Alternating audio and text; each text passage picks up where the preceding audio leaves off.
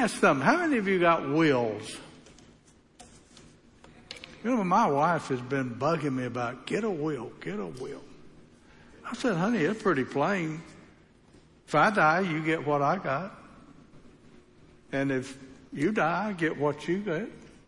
She said, what about the kids? I said, what about them? so I called some lawyers and they wanted some of them a hundred dollars. One guy wanted five hundred dollars for a fifteen minute, and he wasn't going to write it. He's going to he's going to get some information. So I, I went on YouTube and I Googled, and I looked at all the wills and I looked at the language and. So I wrote one. She's not happy with it, but I think it's a good one. So I'm gonna I wrote my will, and here it is. It said, "I, being of sound mind, have spent all the money." Right? That take care of that. There won't be no fighting, all right? Hey, we're in the book of Mark, just starting, and uh, we're we're going to look at the disciples today. You know, uh, they there's a lot of when you study the disciples, they are a unique group of people, but if you pay attention when you read, you'll find out that there were a lot of designations of disciples. In other words, at one time, Jesus sent out 70 disciples in pairs. And so other readings would say that when the d- disciples had followed him and gathered, the 12 were a special group that, that God, uh, from the very beginning, had, had this plan of how to take the finished work of Christ on the cross and, and take that gospel to the entire world. And he wound up using these 12 men. Uh, in Mark chapter 1 verse 16 through 20, we uh, read these words. As Jesus walked beside the Sea of Galilee, he saw Simon and his brother Andrew casting a net into the lake, for they were fishermen. Come, follow me, Jesus said, and I will send you out to fish for people. At once, they left their nets and they followed him. Let me, let me give you a little hint. If you read the last chapter in the book of John, you find out Peter didn't sell the boat. Okay? Just go read that. All right. Here we go. When he had gone a little further, he saw James, son of Zebedee, and his brother John in a boat, preparing their nets. Without delay, he called them, and they left their father Zebedee in the boat with the hired men and followed him. This is Mark's uh, writings of the the, the, the ones that you will hear the most about. There were different tiers of disciples. There were the Peter, James, and John are always mentioned as that inner circle with Jesus, the, the leaders and all. Andrew, his brother, there's, uh, and I believe it's in Luke, it said that Andrew went and after he, uh, after John identified Jesus as Messiah, went and got his brother. There's a lot of readings. In John chapter 1 verse 35 to 42, we hear this story. The next day John was there again with his disciples. Now, that was John the Baptist. Remember John the Baptist had disciples. He was preaching a baptism of repentance. And when he saw Jesus passing by, he said, look, the Lamb of God. And the two disciples heard him say this. They followed Jesus. Turning around, Jesus saw them following and asked, what do you want? They said, Rabbi, which means teacher, where are you staying? Come, he replied, and you will see. So they went and saw where he was staying. And they spent the day with him. It was about four in the afternoon. Simon Andrew, Simon Peter's brother, was one of the two who heard what John had said and who had followed Jesus. The first thing Andrew did was to find his brother Simon and tell him, we have found the Messiah. That is the Christ. And he brought him to Jesus. Jesus looked at him and said, you are Simon, son of John. You will be called Cephas, which is translated is Peter. Second, that's John's rendering. Now, there are those that tell us that possibly James was that other disciple that was with Andrew, but we really don't know who the other one was. But a great example of the enthusiasm of discovering Jesus. Can you remember when you discovered Jesus? Uh, you know, it really wasn't a ho hum situation. It was life changing. It was, it shook you up, uh, just to know that the Savior, the one that spoke the world into existence, loved you enough to die on the cross and then offer you the greatest gift in the world, eternal life and abundant life now. Andrew wanted Peter, his brother, to know this Messiah.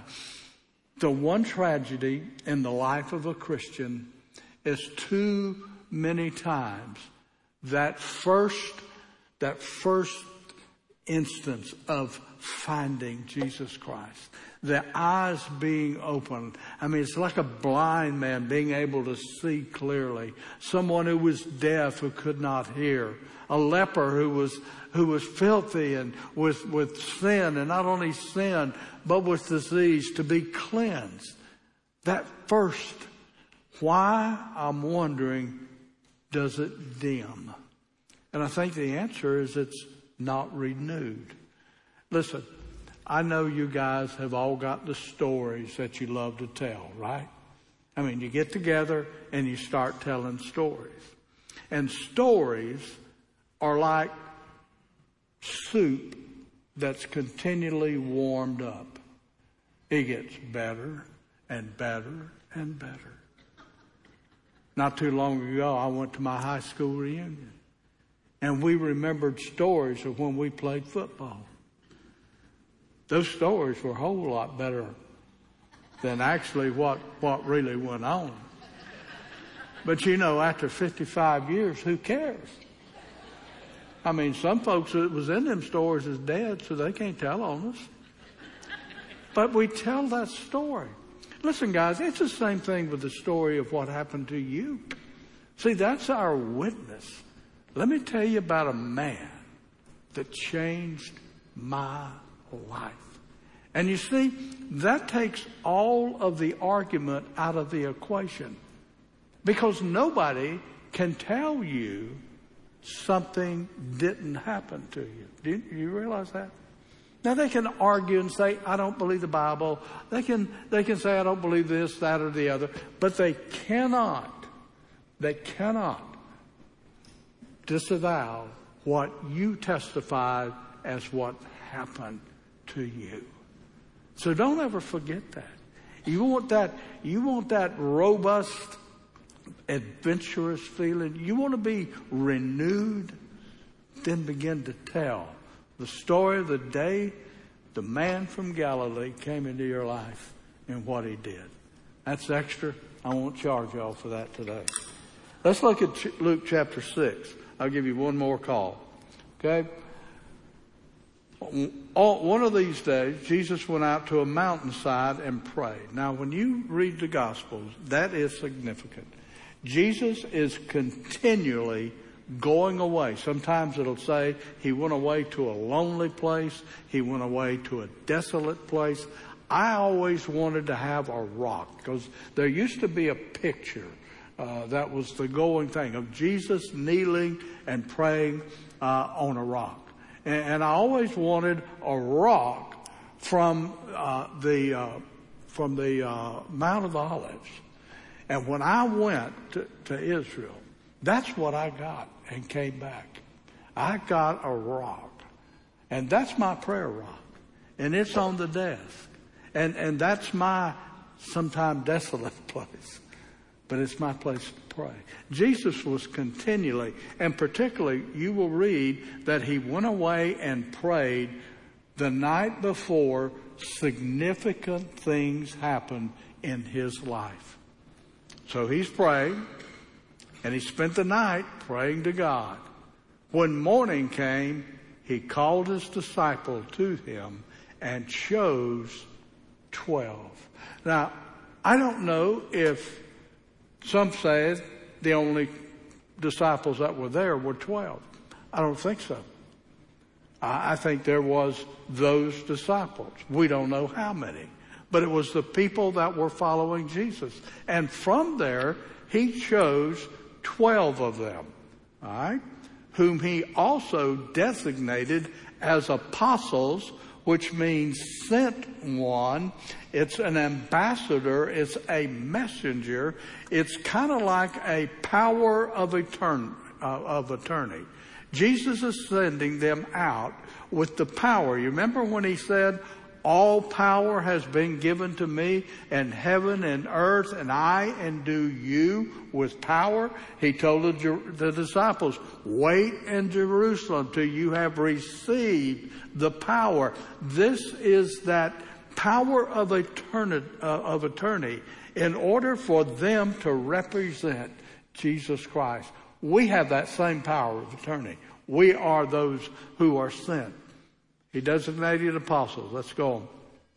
Simon, who he named Peter, his brother Andrew, James, John, Philip and Bartholomew. Philip and Bartholomew will always be mentioned together. Matthew, called Levi, Thomas, James the son of Alphaeus, Simon, who was called the Zealot, Judas the son of James, and Judas Iscariot, who became a traitor. Those were his men. Have you ever wondered what kind of guys these were that God called? That God put the gospel, God put the promise of the entire world here in the gospel in? These guys were not knights in shining armor. These guys were, and I know you've heard this before, ordinary people. Oh, we forget that. We forget that every character in the Bible was an ordinary person that in the presence and power of God did extraordinary things. That's the issue. They themselves had flesh and blood. They themselves, uh, they had the same issues we had. Let me tell you about them. Well, they had fishermen. You know that. They fisherman, that a tax collector. This tax collector, imagine Jesus choosing a tax collector, one of the most hated men in Israel to be his representative. But he did. And you'll read when Jesus called Matthew, Matthew thought, threw a party, invited all of his other tax friend, uh, tax collector friends with him, and they heard Jesus. That's when the Pharisees, they got mad and said, you know, this guy hangs around with, sinners and tax collectors. When you read in the New Testament, they will always say sinners and tax collectors because tax collectors were a little lower yet. Jesus had him one. Not only that, they were zealots. One of them was called a zealot, but there were several of them. These are fanatical Jewish nationalists, and they have a heroic disregard for suffering. They, they don't care what the cost is. They struggled and fought for the purity of their faith. In fact, in Israel, down near the uh, Dead Sea area, there's a huge mountain. You can only get there by cable car. And right at the top, it, it was a fortress where actually these zealots were run out of Jerusalem and they made their last stand on top of that mountain and they were preserving scripture. And while they were uh, under attack, they were copying scripture to make sure that it was correct. These were zealots. They had nationalists. Nationalists simply dreamed of the Jewish people being a world power and that the world would be dominated by the Jewish people. That was their intent. Uh, there were pessimists. There were men with tempers, intolerant, ambitious, and there was a betrayer. These were a mixed crowd of people that Jesus brought together and under his three and a half year tutelage, he turned the gospel over to them. He entrusted them. And when you read the book of Acts, these apostles will be mentioned over 33 times because they literally turned the world upside down. What's the difference? They were available and they were willing to commit. Did they fail in their commitment? Yeah, well, the most notable is Peter. On the night that Jesus was betrayed and would go to trial, he actually denied knowing Christ three times. Again, these were not shining people, but they were people that Christ invested in. And he changed them before they changed the world. Would you agree that the world needs changing today? I mean, we talk about it. Every time we get together, people are talking about it. I mean, you can't help but read the news but laugh. There, you can't let your dog hang out the window because he pollutes the air and causes the air to get hotter, and we have global warming. You can't have a gas stove no more. I mean, I don't really, I've, you know, I've not been unable to sleep sometime. And in staying up all night, I've come up with some weird ideas. I think it's sleep deprivation. But these folks, I mean, they, they, they really are out there. They're, they remind me of the Twilight Zone. Y'all remember that program? That little music? Da, da, da, da, da, da. The world needs changing. Well, who's going to do it? These 12 men are dead. They, they've done all that they're ever going to do for the kingdom.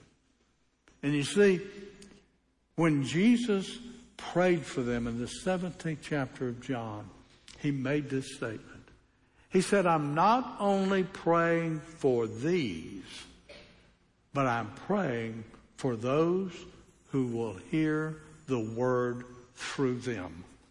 And that's you and I. I wondered how to do this message. I mean, I've heard messages and, and they go through an in-depth thing about the disciples and all. But the thing that really struck me about the disciples is this. I think they they constantly read Philippians 4:13. Y'all know what that says? I'll put it up here for you. I can do all things through him, Jesus, who gives me strength. Is that true? Now I want you to think about it. I hear that all the time. Can you do anything? You know, I, have heard it said that uh, you can do anything you put your mind to. Well, we all know that's not true. If you lift weights, you can put one more pound on some weights and you will not be able to lift that weight.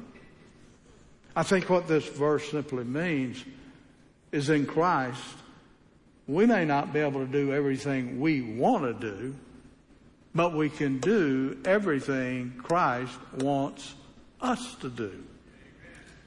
And the problem in life is our can't line. Have you ever realized everybody has a can't line? That's where you draw a line and you say, when you get there, it's like, I can't. I go to cardio three days a week, usually Monday morning. But the first thing I get on and start, that thing can't line comes in my mind. There's just something about Monday morning trying to get whipped back up in shape that wipes you out. But you got to push the cant line. And, and the issue is this. Actually, your cant line is a lot lower than where you and I stop. Our cant line's down here, but we stop. Show that picture up here a minute. You know who this guy is? I'm going to get in good with Joe. I'm got a baseball player. It's not St. Louis, but this is a guy named Jim Abbott. Now, what is so unique about Jim Abbott? Jim Abbott was born with no right hand. Stop right at the wrist. But yet, his parents would not allow him to have a cant line. And so he began, his daddy had him play Little League ball, and he got good. He's All American in college. He was drafted by the New York Yankees. He played for several teams. You see that knob? Show me the next picture. That's how he played. He could throw right handed or left handed.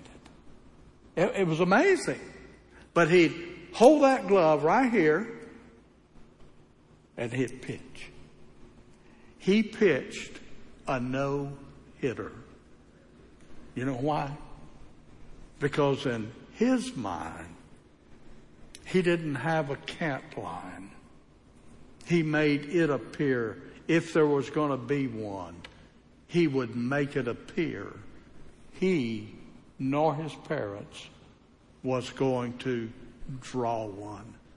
And so many times in life, when God begins to deal with us, showing some things that we need to do, things that we need to do for Him, things that God will equip us to do, we already decide how far we're going to go. But the issue that we should remember is this.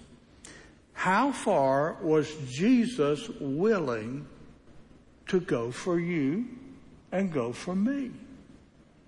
He went to the cross.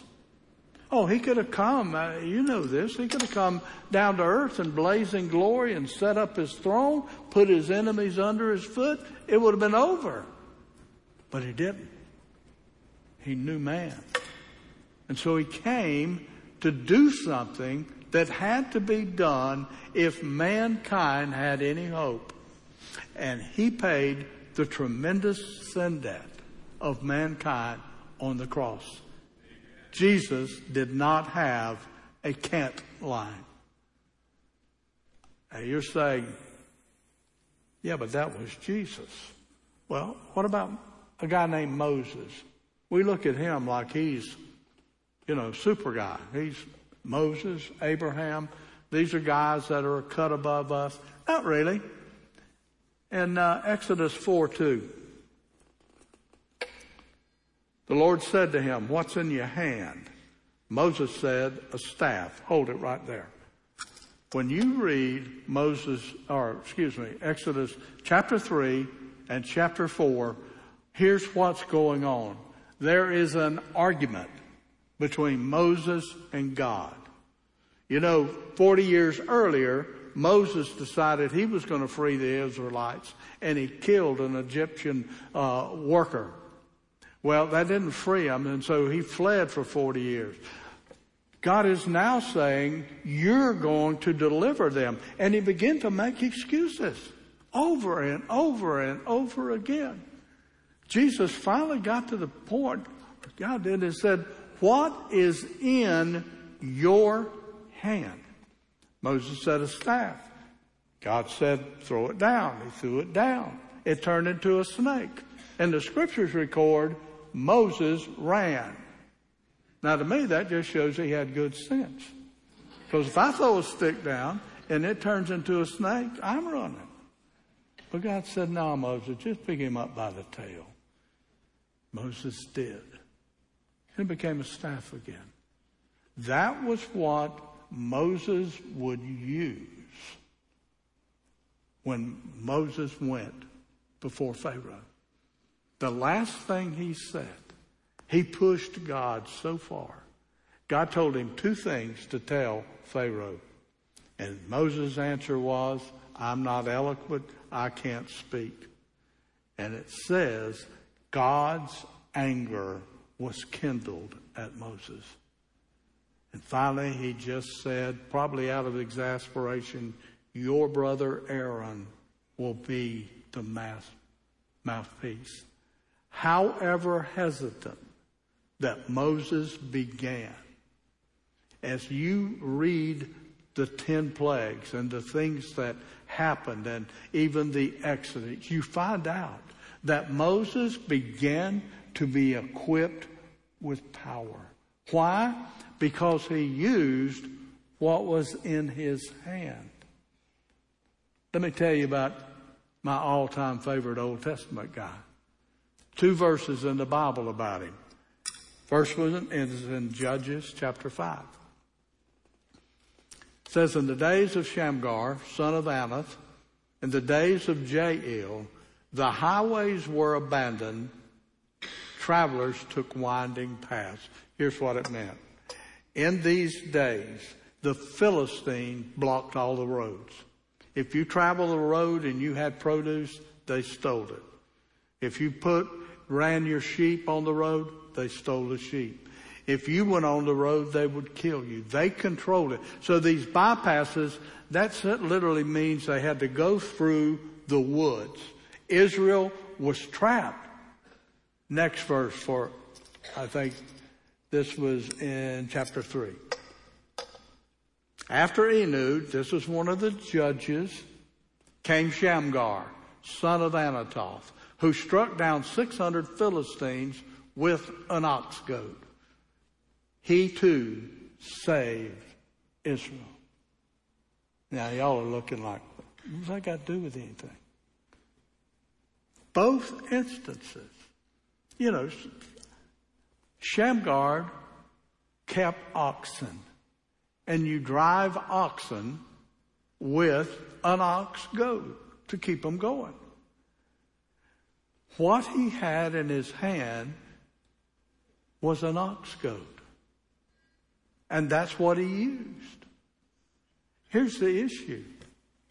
Too many times when God is leading us to do something, to be involved, to go somewhere, to, to be praying, to whatever God is leading, the first thing we do is begin to tell God what we don't have.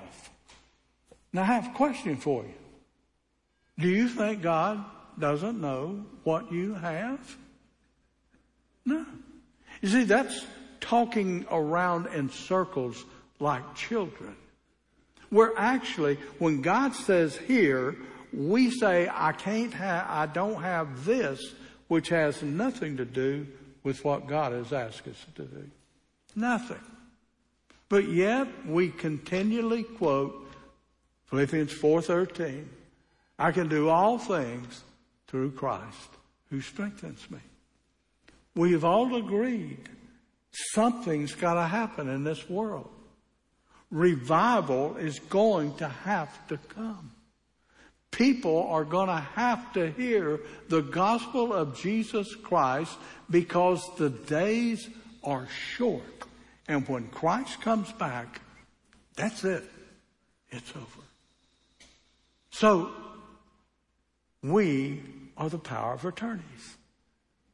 And God has, God so much wants to see how He can take you and I with what we've got and multiply it to do kingdom work. You know, the Lord's Prayer says, Our Father, who art in heaven, Thy kingdom come, thy will be done. We are praying for the kingdom of God to come. That's God setting up this new heavens and new earth. When we pray that God's kingdom would come, we need to understand God has placed that on us through the testimony of the life saving power of Jesus Christ. And the only thing God wants us to do is use what He has given us. And the amazing thing is, if we need anything else, He'll supply it. Being involved is kind of like faith. You remember when you first had faith? It was like, I have faith. It's like the guy that said in, uh, that it's recorded in scripture. Jesus said to him, do you believe? He said, I believe. Help my unbelief. He's being honest. He's saying, I want to believe real but I want you to help my unbelief. It grows when it's used. And I'll tell you what, we have an army of well equipped people sitting in this room. There's not, there's not anything that cannot be conquered through the wisdom, the power, the lifestyle, the life experiences, and Philippians 14 that we cannot accomplish for our Savior, Jesus Christ. So, what's in your hand? What has God given you? Don't talk about, well, it's not as good as so and so, or that, that's not the issue. God deals individually. And when you turn everything that you have over to God and ask Him to simply live out His life in you, some amazing thing happen. Your life changes for sure.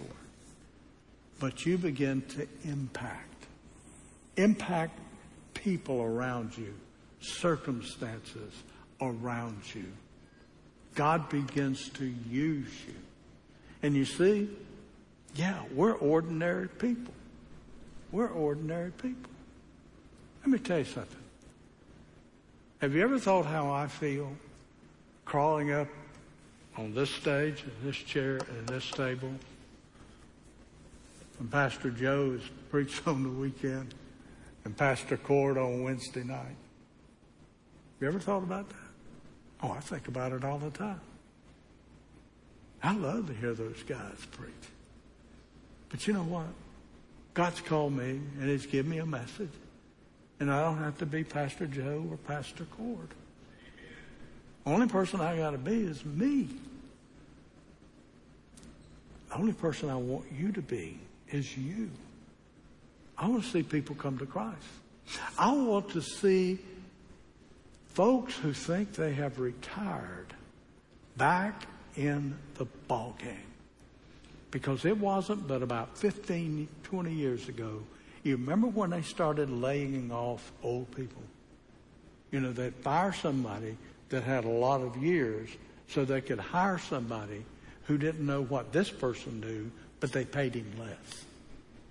All of a sudden, businesses begin to tank and they begin to call back all those people that they had let go. Jesus is calling a retired army back into active service because we serve until the Lord Jesus Christ takes us home or he appears in the sky. And I want to encourage you. If you want to put pep in your step, vitality in your life, if you want to remove the worry of what's going on the next day. If you want to just get out of the, the issues of hiding and being afraid, get back in the service of the King. Every day, where you are, how God leads you. And I tell you, it will revitalize you. And it will be an encouragement for people around you. And after all, isn't that what we're supposed to do also? To encourage one another. Nothing encourages me more than to seeing you guys and your faithfulness. We get back in the game. You're extra, you're ordinary, just like me. But God's got some extraordinary things that He wants to do in this generation in which we live. And revival can come. Father, as we come to you, thank you. Thank you, Lord, that you would use us. Sometimes broken people, sometimes people who have failed. But Lord, the thing that makes Philippians 4:13 true is when we step up and put you to the test. When we become available. When we say to you, Lord, yes, Lord, lead me, guide me. Lord, today we, we need to see people come to saving faith in Jesus Christ. There are people who have come to faith and they have not been baptized and they need to, Lord, follow Christ in obedience. Lord, we need to see a turnaround. We need to see, Lord, revival. And we pray, God, that you would do exceedingly abundantly beyond what we can do, what we can think, and what we can see. And I ask this in the mighty name of Jesus. Amen.